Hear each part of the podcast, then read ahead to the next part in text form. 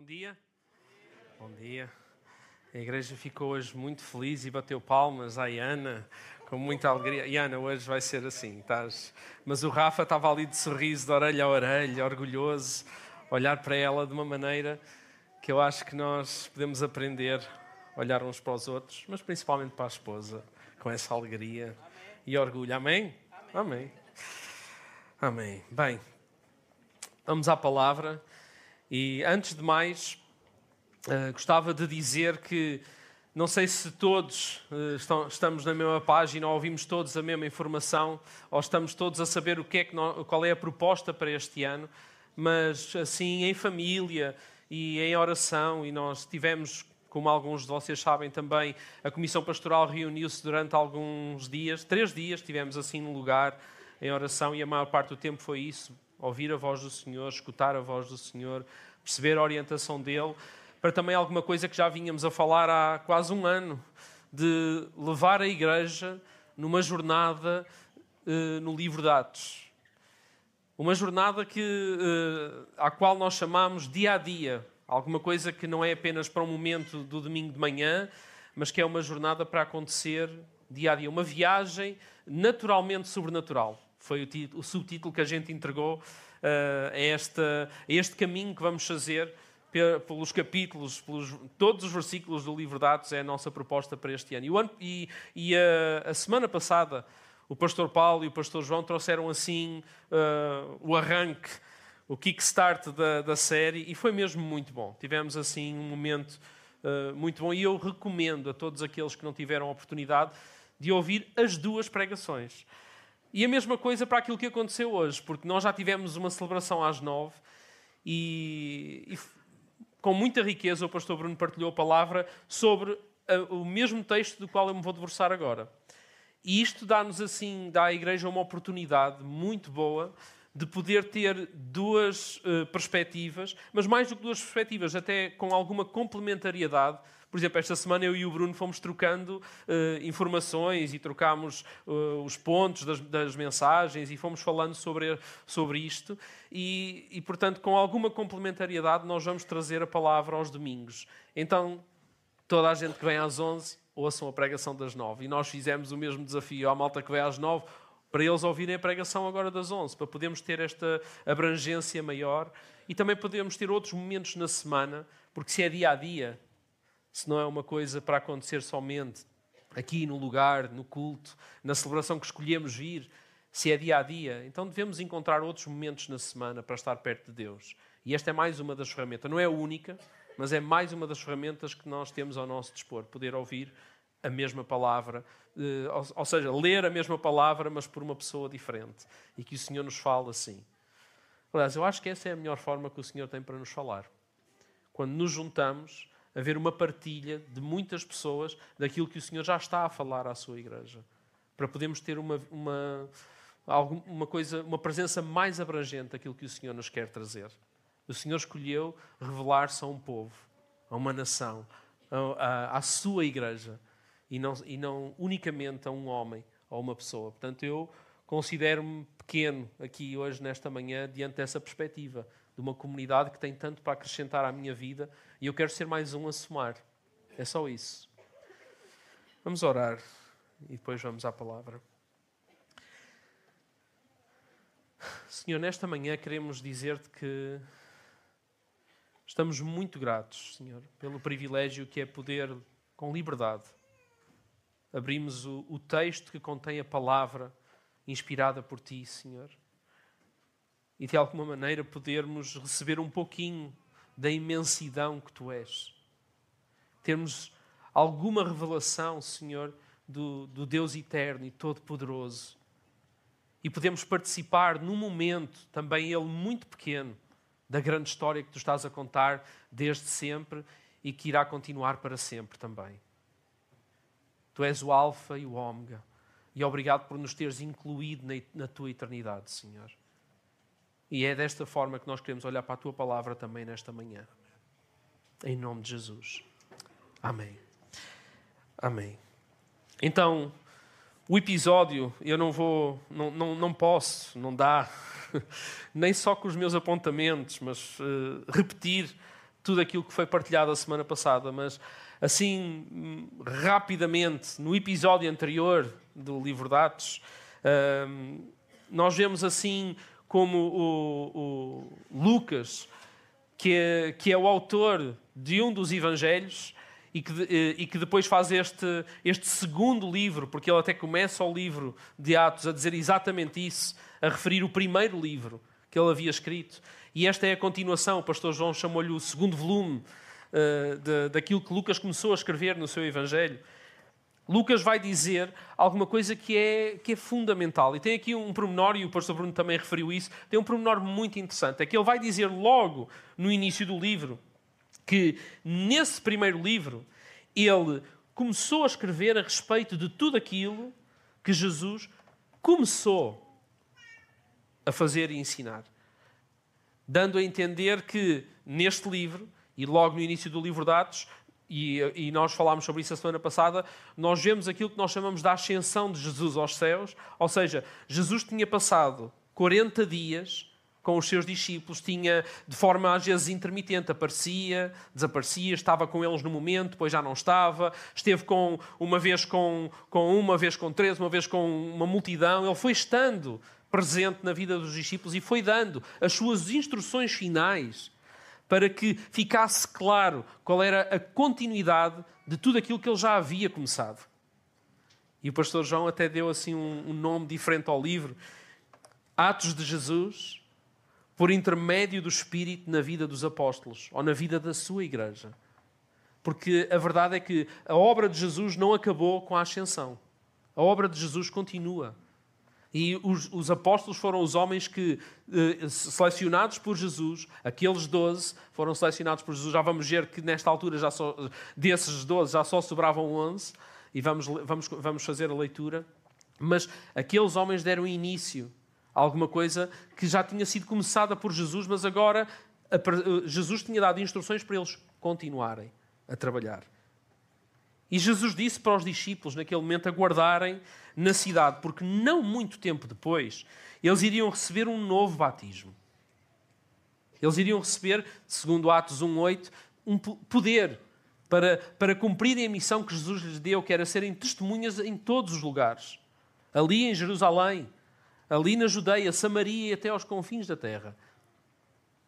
A presença do Espírito Santo que Jesus já havia prometido, era isso que eles estavam à espera neste momento. Foi um período de espera que os iria acompanhar e capacitar para a missão de levar o reino a todos os lugares da terra. E depois, para dar contexto, de lhes ter relembrado a promessa do Espírito Santo, Jesus foi levado aos céus e desapareceu, encoberto por uma nuvem à vista deles.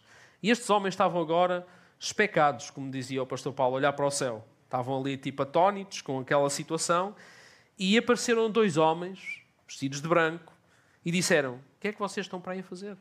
Toca a mexer, está na hora de começar a fazer exatamente aquilo que Jesus disse para fazer. E se nós formos aquele tipo de pessoas que são mais orientadas para a tarefa quando nos pedem alguma coisa, nós queremos logo começar a fazer. Mas Jesus pediu alguma coisa que não é assim, não é uma tarefa fácil para quem quer fazer alguma coisa. Ele disse: esperem. Para esperarem. Fiquem quietinhos aqui. Diz assim, logo a seguir, ah, na continuação daquilo que, ah, que terminámos de ler a semana passada. Então vamos ler a partir do, do versículo 12 agora, Atos 1, 12 que foi mais ou menos onde o pastor João terminou e o, e o Paulo também. E diz assim: Então os apóstolos voltaram para Jerusalém depois daquele evento. Jesus disse para esperarem onde? Em Jerusalém. Então eles foram para Jerusalém, descendo do Monte das Oliveiras, que fica a cerca de um quilómetro de distância.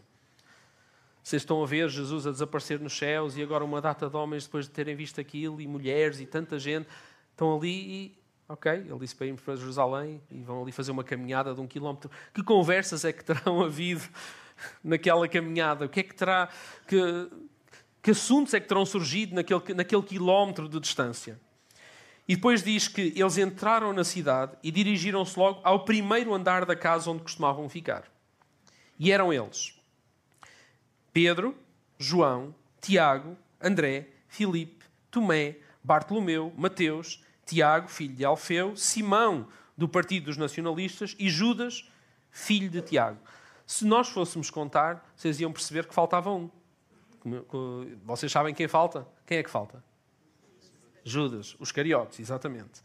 Todos tomavam parte nas reuniões de oração com regularidade e no mesmo espírito, juntamente com algumas mulheres, entre as quais Maria, mãe de Jesus, e com os irmãos de Jesus.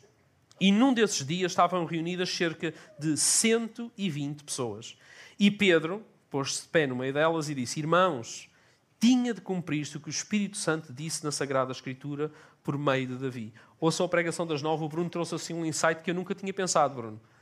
Mas, por exemplo, eu tenho um também sobre, este, sobre isto específico. Pedro era um homem inculto, um homem, um pescador, alguém que, não, que tinha feito alguma escola, poderia ter feito alguma escola, mas não tinha sido selecionado para, para ser um seguidor de um rabi, alguém que um dia pudesse ensinar no templo. Eh, ou seja, era uma pessoa que tinha uma profissão que não era uma profissão do templo, era uma profissão da vida. Ele era um pescador.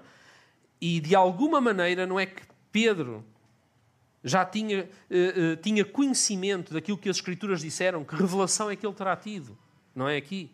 Para poder dizer aquilo que ele, que ele vai dizer a seguir. Ele disse assim: Tinha cumprido o que o Espírito Santo disse na Sagrada Escritura por meio de Davi, acerca de Judas, que serviu de guia aos que prenderam Jesus. Judas era um dos nossos. Eu imagino que estes homens tenham sofrido com esta traição também, e não apenas Jesus. Eles passaram algum tempo juntos. Não se sabe ao certo, ou seja, os historiadores e os estudiosos da palavra muitas vezes chegam àquele número que a gente diz que o ministério de Jesus durou três anos e meio, mas isso não é certo. Não se sabe ao certo quanto tempo terá sido o ministério de Jesus na Terra. Mas, de alguma maneira, eles passaram tempo juntos, eram amigos. Diariamente, comiam juntos e tudo, e um dos amigos deles traiu-os. Que sentimento difícil. Pois tinha sido escolhido para tomar parte do nosso trabalho. Versículo 18. Ora, ele comprou um terreno com o dinheiro que recebeu pela sua traição. Foi aí que ele caiu morto, tendo rebentado os intestinos que se espalharam pelo chão.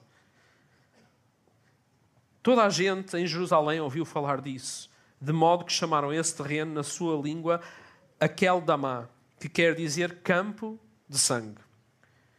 E aqui ele vai buscar as Escrituras e diz assim: Pois está escrito no livro de Salmos, e é o Salmo 109, e é o versículo 8, que diz assim: Que fique abandonada a sua casa e não haja quem viva nela e também que outra pessoa ocupe o seu cargo. Eles eram 11 e o que Pedro estava a dizer é que eles deviam de ser 12. Estava em falta alguma coisa. E 12 não é o acaso que, que, que Pedro vai falar dos 12, porque para, para nós pode ser estranho. Então, mas eles não podiam fazer o trabalho com 12, porque é que eles tinham que ser exatamente uh, com 11? Porque é que eles não podiam ser 11? Está bem, os 11 apóstolos de Jesus, está tudo bem. Qual era a diferença de ter mais um, não é? Mas para um judeu, para um judeu isto tinha um significado. Jesus não escolheu 12 também ao acaso. Não é? 12, 12 eram, foi a maneira como Deus organizou o seu povo para que aquele povo, as 12 tribos, de Israel pudessem ser estas tribos, estas doze, o fundamento onde a presença de Deus habitava para depois eles poderem ser uma bênção para todos os outros povos da terra. E da, e da mesma maneira, Jesus selecionou 12 para si, para começar com eles, ensinando estes, discipulando estes, para depois eles também poderem fazer o quê? Multiplicar aquilo que Cristo lhes tinha dado. 12. E então para eles era, era quase como restaurar o fundamento. William Hendrickson é um escritor e comentarista bíblico e ele, assim, para resumir, para nós andarmos para a frente, ele diz isto muito bem. Ele diz assim: a Igreja, o novo Israel de Deus, é a continuação, numa nova forma, daquele único reino de Deus que abarca tanto a antiga como a nova aliança. A Igreja, o novo Israel, não é a substituição do antigo Israel, mas a continuação.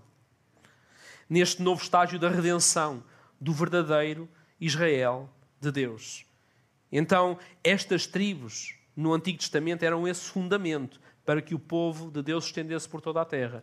E os apóstolos fizeram isso mesmo. Então, vejam o que é que acontece a seguir. Versículo 21. Pedro diz: Portanto, é preciso que outro homem se junte a nós para ser testemunha da ressurreição de Jesus. Um daqueles que nos acompanharam durante todo o tempo em que Jesus, o nosso Senhor, esteve entre nós. Desde a altura em que João batizava até ao dia em que Jesus foi elevado ao céu. E aqui, assim, rapidamente estão as qualificações. Alguém que fosse um mensageiro que pudesse contar a história toda, que pudesse estar desde o início até aquele momento que eles estavam ali a viver. Este homem deveria de estar ali e devia ter sido testemunha da ressurreição, da ascensão, mas devia ter estado com eles desde o início, desde o tempo ainda em que João batizava. E havia homens ali qualificados para isto. Então, as qualificações necessárias eram na base, vejam isto. A gente podia dizer, não, vamos procurar um homem. Quem é que aqui sabe mais da palavra? É a pessoa indicada. Ou então, se fosse assim, quem é que aqui canta melhor? Não sei, se calhar dava jeito. Ou então, para a tarefa de Judas, quem é que aqui sabe contar melhor o dinheiro? Não é? Mas essas não foram as qualificações. As qualificações necessárias, parece-me a mim, que eram com base no tempo passado com o Mestre. A proximidade. Para poder então ser testemunha daquilo, da, da, da intimidade, da relação, do tempo passado com o Mestre. E então eles indicaram dois nomes, versículo 23. José, que tinha o apelido, o apelido de Barsabás, a quem chamavam Justo, e Matias. Fizeram depois esta oração: Senhor, tu que conheces os corações de todos, mostra-nos agora qual destes dois escolheste, para trabalhar connosco como apóstolo em substituição de Judas, que abandonou este ministério e foi para o lugar que merecia. Podia dizer tanta coisa aqui, mas Vamos avançar. Depois tiraram à sorte e a sorte caiu sobre Matias, que se juntou ao grupo dos onze apóstolos. É assim, não sei se isto é um bom método para eleger um apóstolo. Não, mas, mas também não era um método incomum naquela altura. Aliás, há mais alturas do Antigo Testamento em que se vê este tipo de, de coisa acontecer, de lançar sortes. Mas a mim, de alguma maneira, dá-me a entender que não é porque, uh, ok, vamos, vamos, vamos lançar os dados porque, para ver realmente quem é, porque o outro de certeza que não dá para ser.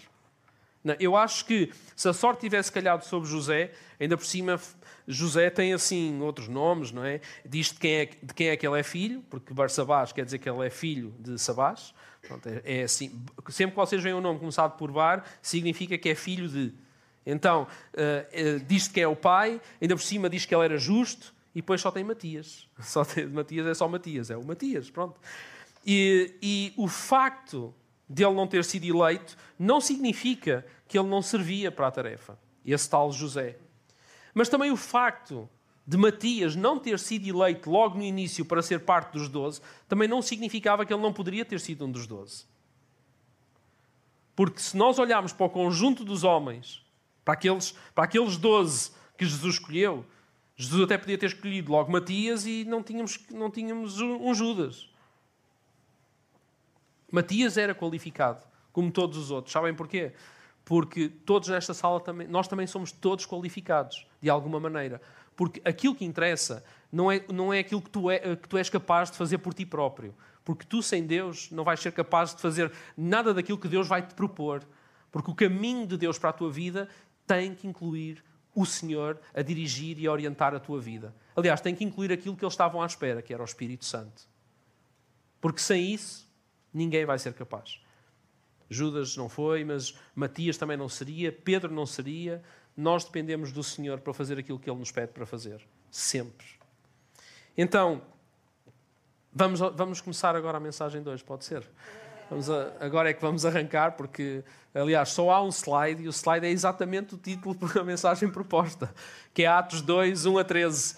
E, e vamos agora entrar, ou seja, com os 12 restaurados, com este fundamento restaurado, e nós não, não, não, percebemos muito bem aqui se realmente isto foi da vontade do Senhor, porque se, se estavam 11, faltava um, e se um, há quem diga que esse um depois vem a ser Paulo, o apóstolo Paulo, porque o apóstolo Paulo, apesar de se considerar, ele chama-se ele mesmo o menor de todos os apóstolos, é assim que Paulo se, se, se intitula, eu, Paulo, o menor dos apóstolos.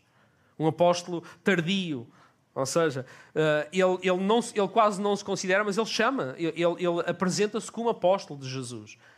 Portanto, se não fosse Matias, provavelmente seria Paulo. Paulo foi testemunha também da ressurreição de Jesus, porque viu Jesus ressurreto. Porque Jesus, em, em, Atos capítulo 9, mas eu não vou fazer spoiler, mais à frente vocês vão, os episódios vão continuar todas as semanas, e vocês vão perceber uh, o que é que acontece na vida de Paulo e, e porque é que ele se intitula de apóstolo também, porque ele realmente também é fundamento para muita coisa que vai acontecer no livro de Atos mais para a frente. Mas isso é, são cenas de outro capítulo. Bem, nós não temos colocado assim títulos na, nas mensagens, mas se eu pudesse dar assim um título à minha mensagem hoje, porque o título está ali, é Atos 2, 1 a 13, uh, ah, dentro do, do, da, do, do, nome da série. Mas se eu pudesse dar assim um título à mensagem de hoje, eu daria o, título de Ponto de Partida. Ponto de Partida. Jesus, eles estavam neste lugar, então estavam à espera. E Jesus não lhes disse quanto tempo é que eles iriam ter que esperar só disse que uh, dentro de alguns dias. Então parecia que era alguma coisa iminente. E eles estavam assim neste período de espera. E Atos 2.1 vai dizer assim. Portanto, eles não, não, eles não, não sei, talvez alguns até pudessem ter dito. Será que, como chegou este dia especial, porque era um dia especial, o dia que aconteceu não era um dia especial só por causa do que foi a acontecer, já era um dia especial na história do povo de Israel. Do, do, os judeus já celebravam este dia, onde aconteceu o evento que Jesus tinha prometido que ia acontecer, há muito tempo. Já vamos ver. Atos 2.1 diz assim, Quando chegou o dia da festa do Pentecostes, estavam todos reunidos no mesmo lugar, obedientes, em Jerusalém, à espera. E já tinham passado dez dias. Então, Jesus, desde a Páscoa até à sua ascensão passaram 40 dias. E depois eles esperaram mais 10 dias, 50 dias. E, ele, e nesse dia calhava o dia exato de uma celebração judaica muito importante chamada Pentecostes. O Pentecostes significa uh, eh, 50 ou sete semanas. É, é, é apelidada da festa das semanas. Uh, em, em, o, os judeus chamam-lhe o Shavuot, que é a festa das semanas, que termina no dia 50, depois das semanas terminarem, com aquilo que no, no dia exato que se chama o dia da festa do Pentecostes, com a entrega das primícias. É, Chamam-lhe a festa das primícias, que é quando o povo, de toda a colheita que fez, vai trazer diante do templo, diante, para, para entregar ao Senhor as, as primeiras colheitas em, em, jeito de gratidão ao Senhor por, por causa da colheita que eles tiveram e também, de alguma forma, a pedir: Senhor, está aqui, dependemos de ti, porque agora, porque, se te entregamos tudo o que acabamos de colher, agora dependemos de ti para, para que o resto também cresça. Ou seja, era assim uma festa de gratidão, mas também de revelar dependência do Senhor. Era, é chamada então a festa das primícias.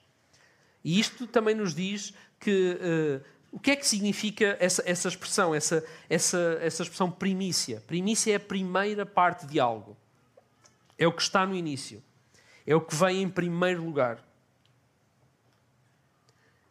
E se, e se nós entregamos a Deus, muitas vezes a nossa vida, na, na nossa vida, aquilo que nós entregamos ao Senhor não é uma primícia. É alguma coisa que a gente faz com o nosso tempo de sobra e não o início de tudo. E Pentecostes tem tudo a ver com começar no sítio certo, no ponto de partida onde, onde devemos começar todas as outras coisas. Aliás, é deste ponto de partida que depois vai acontecer o que vai acontecer e que vamos ouvir no próximo domingo. Mas as últimas palavras de Jesus, vejam, as últimas palavras de Jesus para os discípulos foi esta. Atos 1, eh, no capítulo anterior, diz: Não se afastem de Jerusalém, esperem que se cumpra a promessa que meu Pai fez e de que eu já vos falei. De facto, João batizou com água. Mas dentro de alguns dias serão batizados com o Espírito Santo e receberão poder ao descer sobre vós o Espírito Santo. Era isto que eles esperavam. E serão então, com esse poder, vão poder ser minhas testemunhas. 50 dias, 50 dias entre a ressurreição de Jesus, que foi que, que aconteceu numa Páscoa, 50 dias, e o dia em que estes homens receberam o Espírito Santo. A Páscoa já era celebrada antes de Jesus. E o Pentecostes também. Estas datas, antes de serem celebradas como nós hoje as conhecemos, já faziam até, até mesmo como os judeus as conheciam. São datas que apontam para coisas que já faziam parte dos princípios de Deus desde sempre.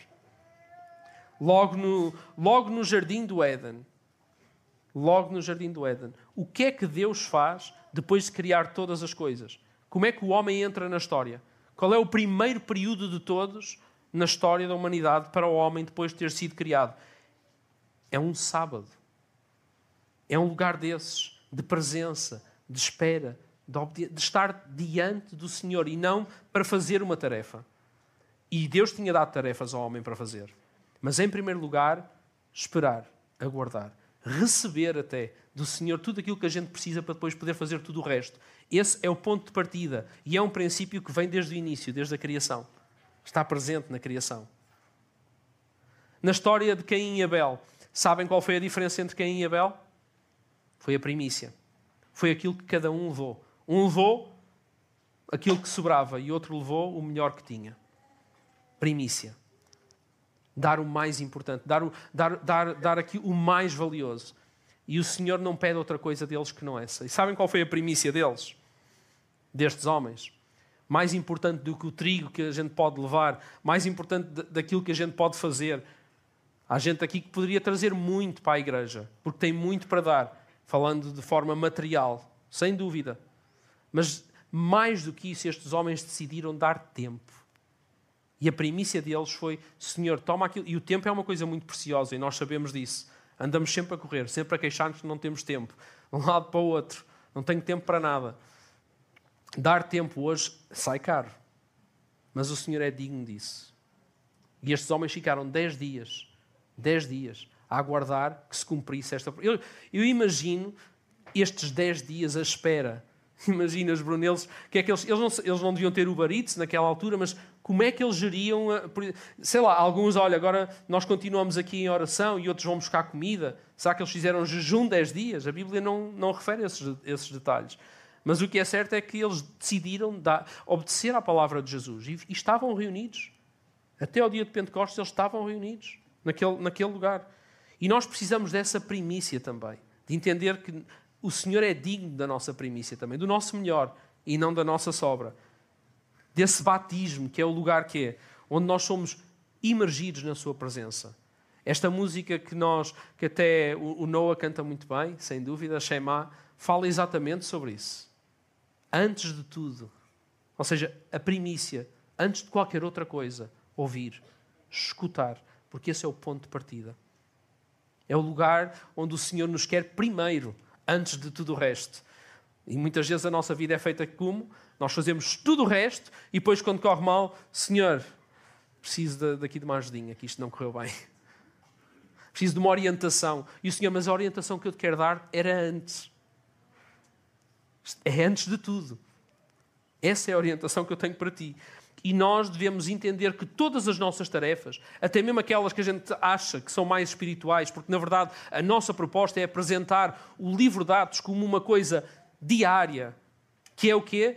que é naturalmente sobrenatural. Nós não estamos a falar apenas daquelas coisas que têm aparência sobrenatural. E sem dúvida que o que vai acontecer aqui no livro de Atos, logo aqui no capítulo 2, é uma coisa que a gente olha para isto e pensa: Uau, que experiência sobrenatural! Mas o Senhor não quer que tu vivas de uma experiência ou de um momento de domingo. O Senhor quer que tu vivas toda a tua vida de uma forma natural, mas vindo do primeiro lugar. Portanto, a gente deve pregar vindos do primeiro lugar da presença de Deus, porque assim vamos ter o que dizer. Aliás, se, eles é, se, se é suposto, não é eles, é nós, todo, a sua igreja, ser testemunha de Cristo, é bom que esse testemunho venha do encontro. É um testemunho que vem de nós entregarmos ao Senhor o tempo, o nosso tempo primeiro. De irmos à presença dele, estarmos na presença dele para depois ter o que partilhar, com o poder que recebemos do Espírito quando estamos submergidos na vida do Espírito dessa maneira. Nós evangelizamos vindos do primeiro lugar. Nós somos testemunhas de Cristo, sem vergonha, para anunciar com ousadia, capacitados, cheios do Espírito Santo que recebemos aonde? No primeiro lugar. Primícia. Tem tudo a ver com isto. E se o nosso desejo é obedecer como aqueles 120 o fizeram, esse lugar, o ponto de partida, é o lugar onde nós vamos encontrar também a mesma abundância do Espírito, que é a voz que fica mais clara. É o entendimento. É essa Shema, antes de tudo. Essa é a nossa oferta. Esperar na presença de Deus. Ouvir. E a oração é, é, tem tudo a ver com isso. É ir à presença de Deus, não é só para, depois de tudo, apresentar aquilo que aconteceu ao Senhor. O Senhor sabe tudo o que aconteceu contigo. O Senhor conhece a tua vida de forma integral, melhor que tu até.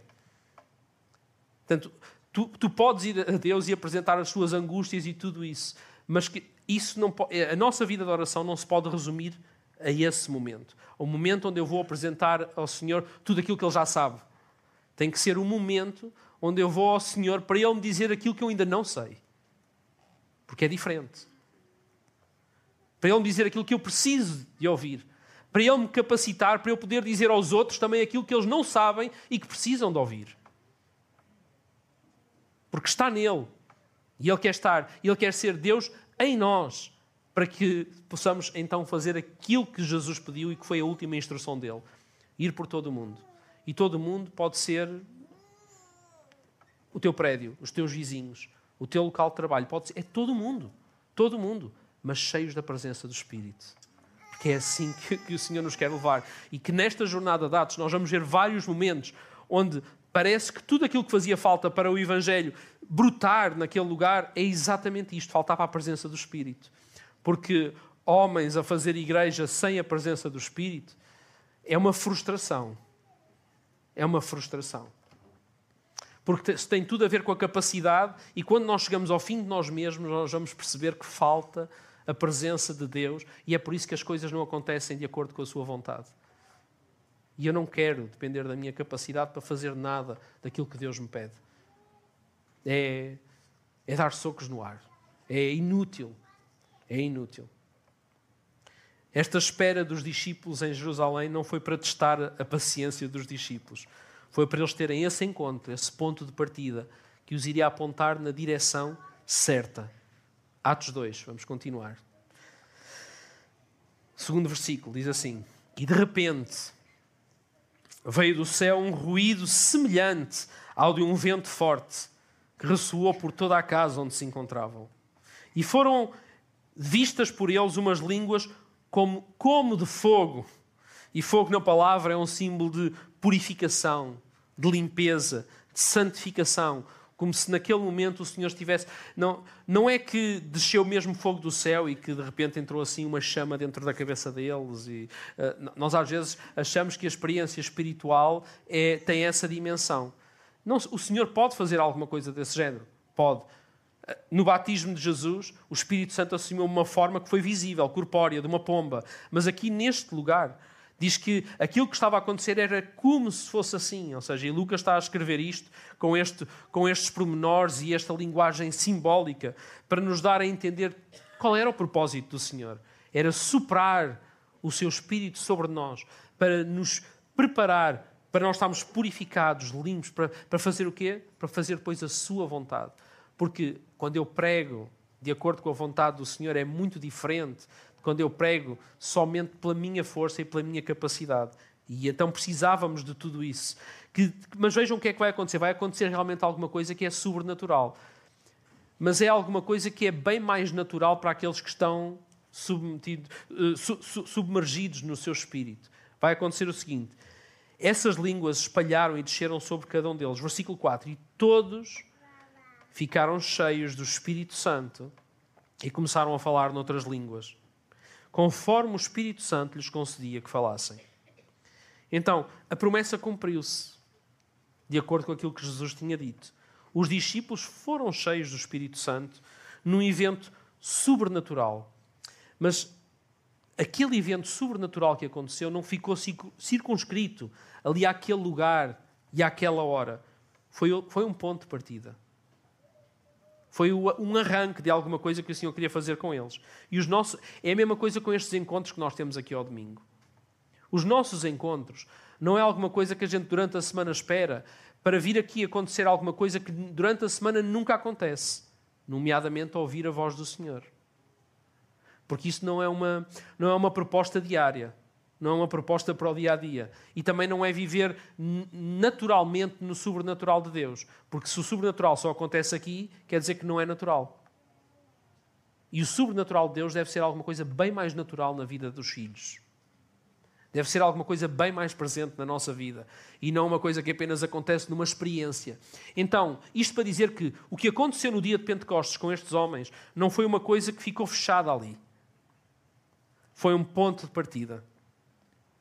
E diz assim, versículo 5: Eles encontravam-se em Jerusalém. Então vejam lá a consequência deles terem sido cheios. E, e eles encontravam-se em Jerusalém. Judeus devotos vindos de todas as nações do mundo. Ou seja, esta festa, que era uma das festas mais importantes para, para os judeus e que reunia mais judeus na capital, na, na, lá em Jerusalém, tinha gente de, de, de, toda a parte do mundo. Vejam bem. E quando se ouviu aquele ruído, juntou-se muita gente e ficaram todos admirados. E agora está aqui alguma coisa que acontece que nós não temos uma explicação, mas que aconteceu naquele momento. E, já, e, por acaso, esta semana li mais alguns relatos de, de, momentos na história em que isto aconteceu mais vezes. Isto não ficou, nem a experiência que eles tiveram ficou circunscrita a Pentecostes. Diz assim: cada um deles, ou seja, esta gente que veio de vários sítios do mundo, podia ouvir o testemunho dos discípulos, aquilo que eles estavam a dizer, mas ouviam cada um a falar na sua própria língua. A multidão ficou de veras maravilhada e diziam uns aos outros: Estes homens que estão a falar não são todos aqui da Galileia? Como é que cada um de nós, que vimos aqui de vários lugares, ou seja, eles não tiraram, não, não, não é gente que, que viajasse muito, não é gente que andava na escola a aprender outras línguas. Como é que nós conseguimos ouvir estes homens a falar a nossa própria língua? E Lucas, que é assim alguém é, um erudito, um médico, um, um, um historiador, um, alguém que pesquisava e que escrevia com detalhe e que quis escrever estes livros, o, li o Evangelho de Lucas e o livro de Atos, com detalhe, vejam bem o que é que ele vai fazer. Ele deu só trabalho. Eu imagino Lucas ali com o seu caderninho, atrás das pessoas e a dizer: Olha, de onde é que tu és? E apontava: E tu? De onde é que vieste? E tu? E ele vai, vai vejam lá, ele, vai, ele conseguiu juntar aqui 17, ele fez uma lista de 17 lugares do mundo de onde as pessoas vieram. Então imaginem a confusão. Porque as pessoas até podiam ter algumas línguas em comum, mas cada um tinha a língua do seu próprio país. E estando todos reunidos no mesmo lugar, 17 lugares.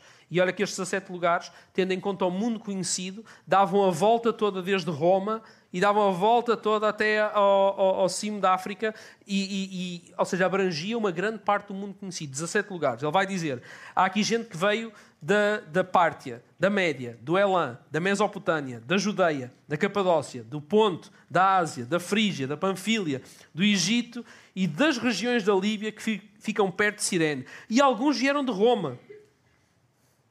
E uns eram judeus, ou seja, era gente que tinha saído de Jerusalém para ir para essas terras, e outros, e outros eram convertidos à, à, à, religião judaica. Gente que tinha feito, por exemplo, família naqueles lugares e, e, e, os judeus iam crescendo noutros lugares do mundo.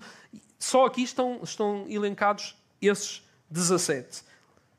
Todos nós os ouvimos nas nossas próprias línguas falar das coisas maravilhosas que Deus tem feito.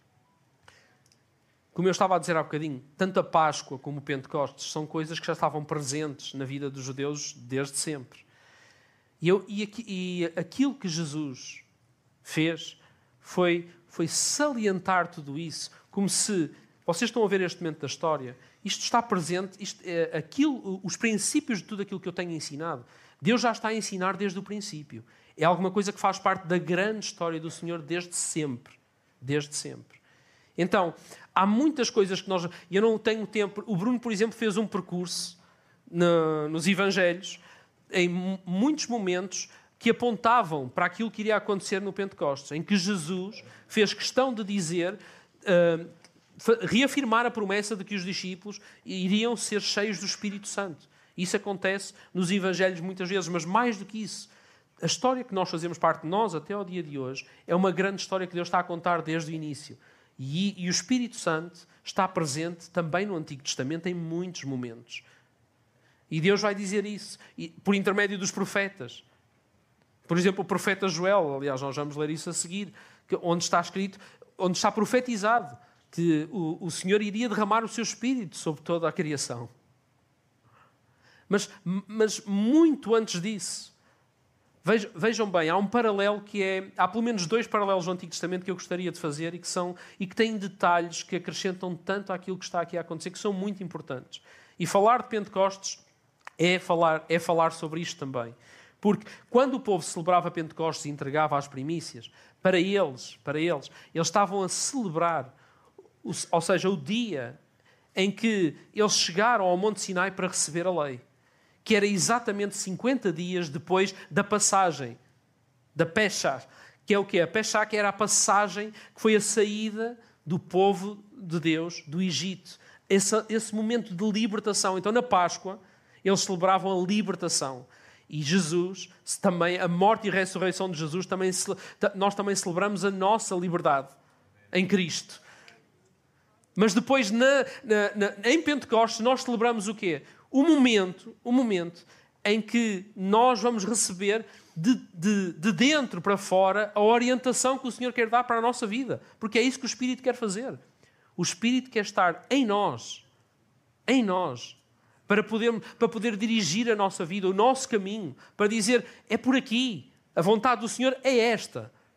Mas naquela altura, no Antigo Testamento, lá no Monte Sinai, eles, os homens decidiram, decidiram, no momento em que Deus quis falar com eles, eles disseram a Moisés: Vai tu, fala tu com o Senhor, porque se nós falarmos com o Senhor, nós seremos consumidos, porque eles não quiseram, mas o Senhor queria mesmo consumi-los.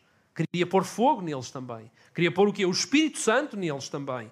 Para eles poderem viver de acordo com a vontade do Senhor, para depois poderem cumprir o propósito, que era serem uma bênção para todas as, as nações da terra. Era o que o Senhor queria fazer com eles, mas eles não quiseram.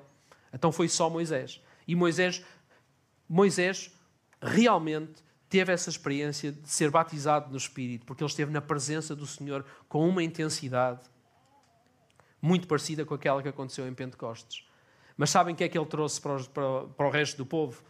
Que não quis o Senhor de dentro para fora. Trouxe alguma coisa de fora para dentro. Trouxe a lei. E a lei era, era, é uma orientação também, é uma direção do Senhor para nós. E a lei era alguma coisa que o Senhor lhes disse: olha, está aqui aquilo que eu quero que vocês façam. E o povo observava as leis. Mas, mas aquilo que o Senhor quer é muito mais do que isso. Deus, Deus quer estar em nós. Em nós. No Natal nós celebramos Deus conosco, o Deus que veio ao nosso encontro, certo? Na Páscoa nós celebramos o Deus por nós, aquele, o Deus que deu a sua vida por nós. Mas em Pentecostes nós estamos a celebrar o Deus que quer estar em nós. Ele quer dirigir de dentro para fora. Ele quer estar conosco todos os dias. É ele, ele é o consolador. Ele é, é, ele é aquele que vai, que vai apontar o caminho. Ele é aquele que nos vai convencer do pecado. É isso que, é, essa é a obra do Espírito Santo na nossa vida. É uma lei que está escrita no nosso coração. Que está, está dentro. Está dentro. Portanto, é, é superior à lei escrita, sem dúvida. É uma nova aliança que é superior à anterior. E, e Paulo vai falar sobre isso também. Mas vejam, ainda mesmo antes, mesmo antes de Deus ter escolhido o seu povo, eh, de ter chamado Abraão, lá no capítulo 12 de Gênesis, o episódio imediatamente anterior fala-nos tanto disto também. É um paralelo tão bom para nós entendermos mais sobre Pentecostes também. Porque é aquele episódio da Torre de Babel, Gênesis 11. Você, alguém sabe? Os homens. Eu, mas eu, eu, leio muito rapidamente. Então, vejam bem, vejam bem.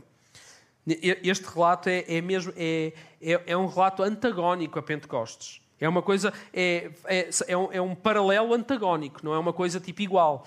Como no Monte Sinai, que era parecida, mas que depois veio alguma coisa que era superior. Diz assim, Gênesis 11, 1 a 9. Naquele tempo, a humanidade falava uma única língua.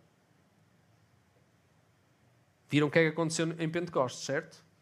Ou seja, isto até podia ser uma coisa boa. A humanidade falava uma única língua e todos usavam as mesmas palavras. Versículo 2: Mas a certa altura puseram-se a caminho, saindo do Oriente, e chegaram a uma planície na Mesopotâmia, onde se fixaram. Disseram então uns para os outros: Vamos fazer tijolos e cozê-los no forno. Os tijolos serviam-lhes de pedra e o betume fazia às vezes de argamassa. Depois disseram: Agora vamos construir uma cidade com uma grande torre que chega até ao céu. Pois temos de ficar famosos antes que tenhamos de nos dispersar pelo mundo. O Senhor desceu para ver a cidade e a torre que os homens estavam a construir. E disse então para consigo: Eles são um só povo e falam todos a mesma língua. Agora puseram-se a fazer isto e depois ninguém mais os poderá impedir de fazer aquilo que eles projetaram fazer, que é diferente daquilo que o Senhor queria fazer com eles. Realmente o Senhor queria, e eu não sei, aqui isto é um promenor só, é só um promenor, porque Abraão é que recebeu a promessa, no capítulo 12. Eu não sei se antes de Abraão receber a promessa já não havia um, um burburinho na terra de que era aquilo que o Senhor queria fazer, de que essa era a vontade de Deus. Fazer com que o, o seu povo, aqueles a quem ele falava, pudessem se dispersar por todo o mundo. E Deus escolheu de todos Abraão. Mas é, não está escrito, ok? Mas é alguma coisa que parece que podia haver um burburinho. O Senhor podia já estar a comunicar-se. Aliás, Ele está sempre a comunicar. E quem o ouvia podia saber, é esta é a vontade do Senhor. E ainda assim quiseram fazer uma vontade diferente da de Deus. Quiseram eles mesmos fazer alguma coisa que fosse símbolo da sua vontade e não da do Senhor. Então, vou lá abaixo, disse o Senhor, confundir as suas línguas de modo que eles não se entendam uns aos outros. E desta forma, o Senhor os dispersou por todo o mundo e eles desistiram de construir a cidade. Por isso, aquela cidade ficou a chamar-se Babel, porque foi lá que Deus confundiu as línguas da humanidade e foi de lá que os dispersou por todo o mundo. Babel significa exatamente isso: confusão. Confusão. E as nossas cidades e sociedades de hoje, dos dias de hoje também, são Babel. São uma confusão. Até em lugares onde nós falamos a mesma língua, ninguém se entende. Porque falta aquilo que o Senhor quer que a gente tenha para nós nos podermos entender. Porque na presença do seu Espírito, eu já tive diante de irmãos que eu não entendia uma palavra do que é que eles disseram. Eu, quando eu estive na Ucrânia em 2019, antes da, da pandemia, eles falavam. Mas é assim, a gente abraçava-se, a gente orava juntos, a gente chorou juntos. Muitas vezes sem tradução. Aliás, grande parte do tempo que nós lá estivemos foi sem tradução. Porque não dá. Eles nem inglês sabiam, a maior parte deles. E nós estávamos lá, mas num, no mesmo espírito. Havia unidade. Que não existe, às vezes, na, na mesma cidade onde as pessoas falam a mesma língua. E Babel era símbolo disso mesmo. E em Pentecostes, nós vemos a descida do Espírito Santo sobre alguns. Mas Deus começou assim a preparar aquilo que nós depois vamos dizer que é a Cidade Santa porque é uma cidade diferente da cidade da confusão. A cidade de Deus não é uma cidade de confusão. O povo do Senhor é um povo que deve de andar em unidade de espírito, sem dúvida. E diz: essa cidade é a cidade onde todos vamos viver sem qualquer confusão, imergidos plenamente na sua presença. É aquela cidade que depois em Apocalipse se diz que, que, que está a descer, que João diz que viu uma cidade a descer, a cidade santa. Pentecostes é um símbolo disso mesmo. É o Espírito a descer, que é para a cidade começar. Com quem? Com aqueles que já fazem parte dela. Nós somos os cidadãos dessa cidade. Aqueles que estão cheios do Espírito Santo são os cidadãos da cidade. A cidade não vem com os novos tipo extraterrestres a descer e agora nós vamos conhecer os novos. Não, nós somos os, os habitantes da cidade. Nós vamos morar nessa cidade, que não é Babel. Em Babel, movidos pela vontade do homem, onde todos falavam a mesma língua, perdeu-se o entendimento.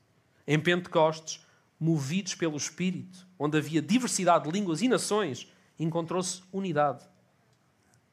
Em Babel, movidos pelo desejo de ficar famosos, acima de todos os outros, com uma cidade e uma torre que simbolizava isso mesmo, o povo não se queria misturar com mais ninguém, nem ser disperso pelo mundo. Em Pentecostes, movidos pelo Espírito, que encheu tantos até hoje, nós somos chamados a ir por todo o mundo cumprindo a vontade de Jesus de sermos testemunhas até aos confins da terra. Em Babel, os homens queriam ser famosos. Em Pentecostes, os homens queriam tornar Cristo famoso. Em Babel nós vemos o, o resultado da mesma língua, aparente entendimento, sem o espírito. Um símbolo de unidade e entendimento. A linguagem de um povo é um símbolo de unidade, certo? É por isso que eu digo, por exemplo, que sou português. Mas sem a verdade que o símbolo representa. Mas em Pentecostes nós vemos que nem as diferenças de nacionalidade, raça, género, idade, cosmovisão são impedimento para testemunharmos cheios do poder do Espírito derramado sobre todos os que creem. E no dia de Pentecostes, os discípulos falaram línguas que nunca tinham conhecido e nunca tinham estudado. Vocês imaginam, se existisse um português naquele lugar, ele teria escutado o Evangelho em português. Um ucraniano, a mesma coisa. Não havia cabines de tradução, como nós temos aqui. A Isabel há de estar aí a ouvir-me também. Ela agradeceria muito, não é? Porque ela passa quase todos. Ela, o, o pastor Isaac, o André, a Maria e outros que, que, que, traduzem o Paulo, tanta gente que vai para lá fazer as traduções para termos acesso. Pronto, uh, isto facilitava tudo. Não é? Alguém vinha aqui, falava e toda a gente ouvia a mesma língua.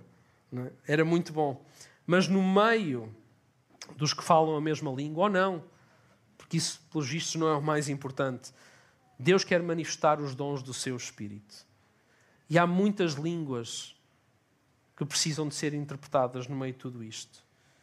Línguas como o sofrimento, a solidão, a depressão, a exclusão. Será que o Espírito nos está a conceder entendimento e discernimento para ouvirmos isso tudo?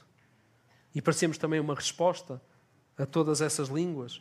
Porque isso é a linguagem de Cristo. Era o encontro dos que mais precisam. Ser batizado do Espírito Santo é ser batizado com. é estar na presença do Deus. Olha, é, é fazer funcionar aquele ditado que nós temos que diz que diz-me com quem andas e eu dir-te-ei quem és. Conhecem esse dizer, óbvio. Diz-me com quem andas e eu, te dir-te-ei, dir-te-ei quem és. Na presença de Deus, quanto mais tempo eu passo com Deus, mais, mais eu, eu, eu aprendo a ser como Ele. Mais eu recebo dele aquilo que eu percebo, que, que as outras pessoas precisam de receber do Senhor. E eu sou apenas usado por Ele para isso mesmo. Então, ser cheio do Espírito Santo é ser cheio do amor de Deus. E a maior evidência que a gente pode ter de que somos cheios do Espírito Santo é quando nós amamos como Cristo amou. Essa é a maior das evidências todas.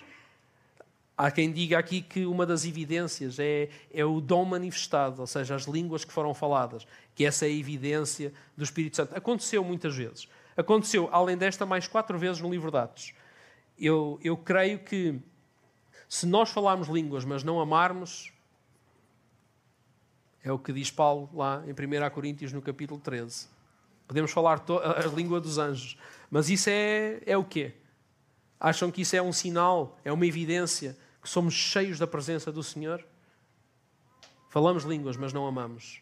É, é difícil, é, é, é incoerente, não faz, não faz nenhum sentido. Então eu creio que a evidência do batismo do Espírito Santo é o amor. Os dons de Deus que são, que, que são para a sua igreja têm que dar frutos.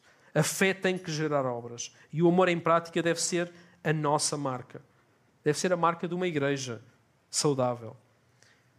Sem estarmos cheios do Espírito Santo, nós vamos chegar ao fim de nós mesmos sem a vida de Cristo em nós. E sem que essa vida flua de nós para muitos. O amor de Deus não é uma opção para quem é cheio de, do Espírito Santo. Não é opcional faz parte de, de, da sua igreja. Então, nós não podemos viver. Irmãos, é uma frustração mesmo, essa frustração de tentarmos ser a igreja do Senhor. Às vezes nós dizemos, eu sou, eu sou um cristão. Sem, sem estar na presença de Deus, ser cheio do seu Espírito Santo, para depois fazer como Cristo. Porque é impossível anunciar Cristo sem Cristo. Tu podes falar de Cristo, mas não testemunhas com o poder, porque foi aquilo que Deus disse. Os apóstolos já podiam dizer muita coisa. Sem o Espírito Santo, eles não podiam falar de Cristo. Eles podiam falar de Cristo, eles diziam, olha, eu vi este homem andar sobre as águas.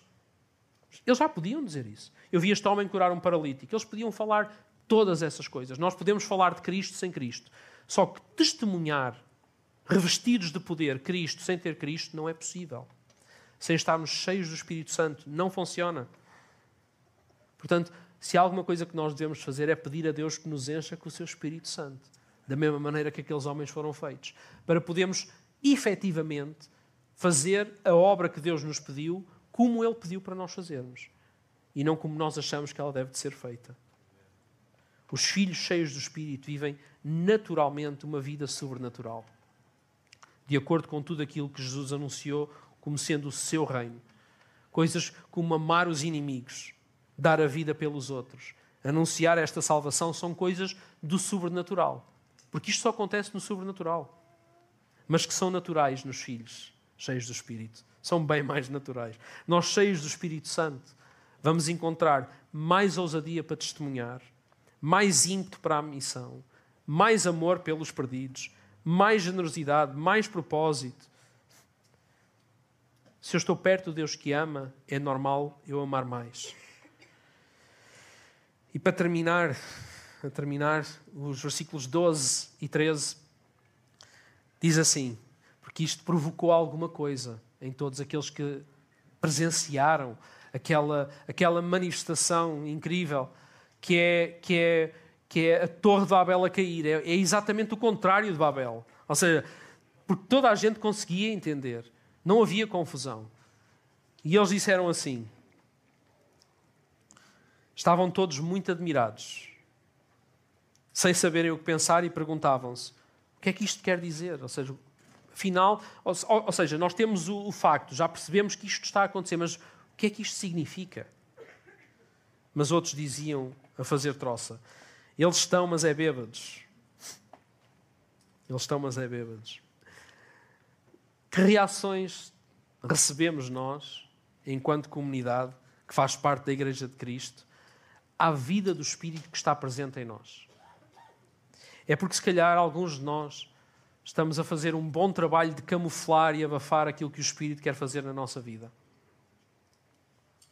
Porque é mais fácil, se calhar, viver em conformidade com uma sociedade sem Deus do que viver cheio do Espírito Santo no meio do mundo. Porque nós sabemos que não somos do mundo, mas Deus deixou-nos aqui e encheu-nos do seu Espírito Santo para nós estarmos no mundo e podermos anunciar Cristo ao mundo e anunciar esse reino ao mundo. Mas que reações é que nós costumamos ter? Será que alguém vai. Porque é assim: ser, dizer que, é, que somos cristãos sérios, seriamente, e que levamos a sério a vida de ser um cristão nos dias de hoje, é mais estranho e é mais mal recebido do que muitas outras coisas. Quase de qualquer outra coisa. Eu podia dizer que sigo uma, uma religião oriental aí qualquer assim maluca e o pessoal, ei, isso deve fazer bué bem à alma. Eu posso dizer que, que lá, sou isto, aquilo, que faço aquilo, aquilo outro, mas, mas dizer que eu sou um seguidor de Cristo. Hoje de manhã, o, o meu filho, eh, eu fui levá-lo a um jogo de futebol, o Daniel, e ele estava-me a mostrar um vídeo uh, de um, um, homem a pregar o Evangelho na rua, não sei o quê, pai, vi este vídeo, quero que tu vejas, não sei o quê. Então eu estava a conduzir e ele estava a mostrar o vídeo, e como naquela cidade, porque ele foi para a rua pregar o Evangelho, uma, começou, foi uma mulher para o pé do homem queixar-se e dizer que ele não pode fazer aquilo, sai daqui, não pode. E depois começou-se a juntar mais gente para expulsar o homem da, da, da rua, para ele não pregar o Evangelho. E o homem dizia: Mas eu estou a pregar uma coisa que é boa para vocês. Eu tenho que anunciar Cristo. E as pessoas uh, fizeram questão de dizer que iam chamar a polícia para o mandar prender. Que ele não pode falar de Jesus. Sabem o que é que aconteceu? Eu vou fazer spoiler, mas livro de mas sabem o que é que aconteceu com estes homens? Eles também foram perseguidos. Sabem o que é que Pedro, este Pedro, que estava aqui no meio deles, vai dizer, depois numa das cartas que vai escrever, ele vai dizer assim, 1 de Pedro 4,12, ele vai dizer assim, queridos amigos, não fiquem perturbados com as duras provações que surgem no vosso meio, como se isso fosse uma coisa estranha. Abafar o Espírito Santo, camuflar o Espírito Santo para não, para, para, para não sofrer este tipo de perseguição, estas coisas. O Senhor tem que nos capacitar para, para nós entendermos que a nossa missão é anunciar Cristo, é dar testemunho de Cristo. Esta jornada deste ano vai ser assim, vai ser sempre um desafio. E ele diz assim: pelo contrário, alegrem-se, por tomarem parte nos sofrimentos de Cristo. Desse modo poderão sentir alegria e felicidade quando Ele manifestar a sua glória. E serão felizes se forem maltratados por seguir a Cristo. É duro, não é? Mas é bom. É privilégio. Porque o Espírito glorioso de Deus repousa em vós. É por causa disso. É porque nós não somos mais, quando somos cheios do Espírito, não somos mais a igreja que se reúne para ter mais uma experiência ao domingo. Nós somos aqueles que diariamente vivem nesta dimensão.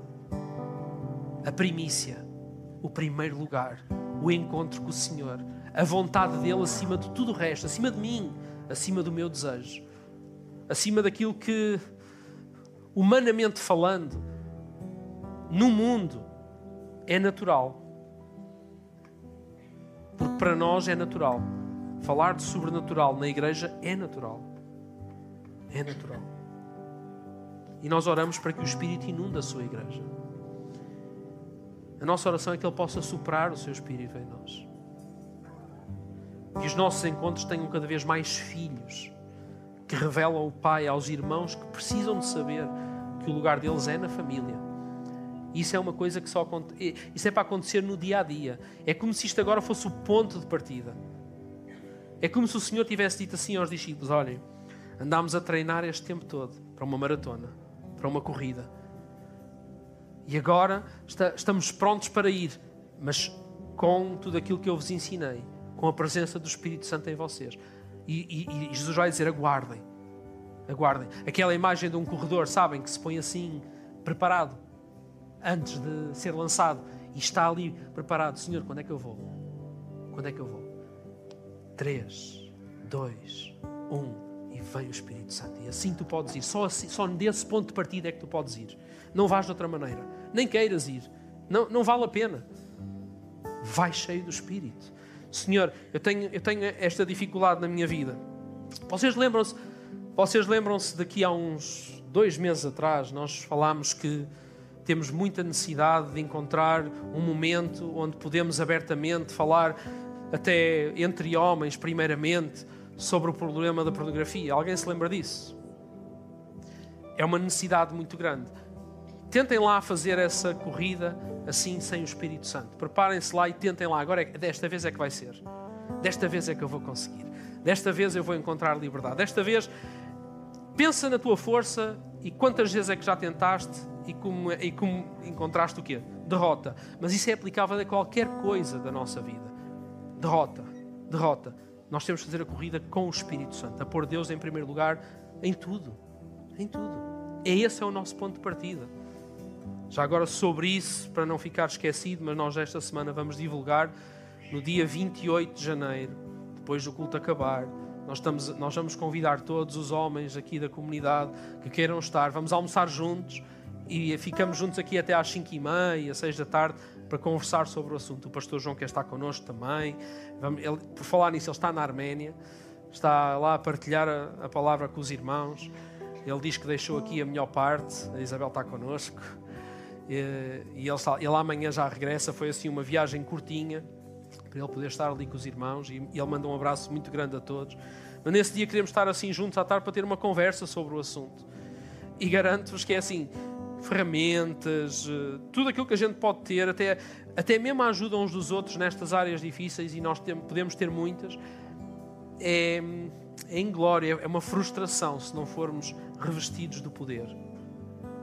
É o ponto de partida para tudo o resto. Os seguidores de Jesus precisam do mesmo ponto de partida. Nós queremos ser seguidores de Jesus e seus discípulos. É daqui que a gente começa é de recebermos o Espírito Santo. É, é de estarmos na presença de Deus. É o primeiro lugar. Não tem a ver comigo, não tem a ver contigo, tem a ver com Ele em nós. E que o Senhor possa soprar o seu Espírito sobre nós nesta manhã. Amém? Que agora mesmo podemos ficar de pé e terminar assim, fazendo uma oração comunitária, mas que, há, que haja em ti um desejo. Sabem, Jesus vai dizer assim: Se nós, nós aqui, que somos maus, e é bom, eu reconheço que é, sem Cristo eu não sou nada. Se nós que somos maus sabemos dar coisas boas aos nossos filhos, quanto mais o Senhor não vai dar o Espírito àqueles que lhe pedirem. Portanto, é alguma coisa que também tem a ver connosco. Pedir o Espírito Santo não é alguma coisa que vai acontecer somente e voluntariamente. Parece que é alguma coisa que nós precisamos de desejar, de querer, de pedir. Então vamos pedir isso. Se já tiveste uma experiência, isso não invalida tu pedires a Deus, porque esse ponto de partida vai ser um ponto de partida que tu vais precisar muitas vezes na tua vida. Eu preciso, nós precisamos desse ponto de partida muitas vezes na nossa vida. Sermos cheios do Espírito Santo para, para fazer tudo o resto. É o nosso primeiro lugar. Amém? Vamos louvar a Deus juntos. Vamos pedir a Deus. E a igreja, igreja, esta jornada que nós estamos a fazer, seja uma jornada que nos aproxime mais do Senhor. Nos aproxime mais da Sua presença e que a gente entenda que o nosso tempo é, se calhar, a nossa, nesta altura, na sociedade que nós vivemos, a nossa melhor primícia para lhe entregarmos, para que se faça como em Pentecostes, o mesmo conosco. Amém.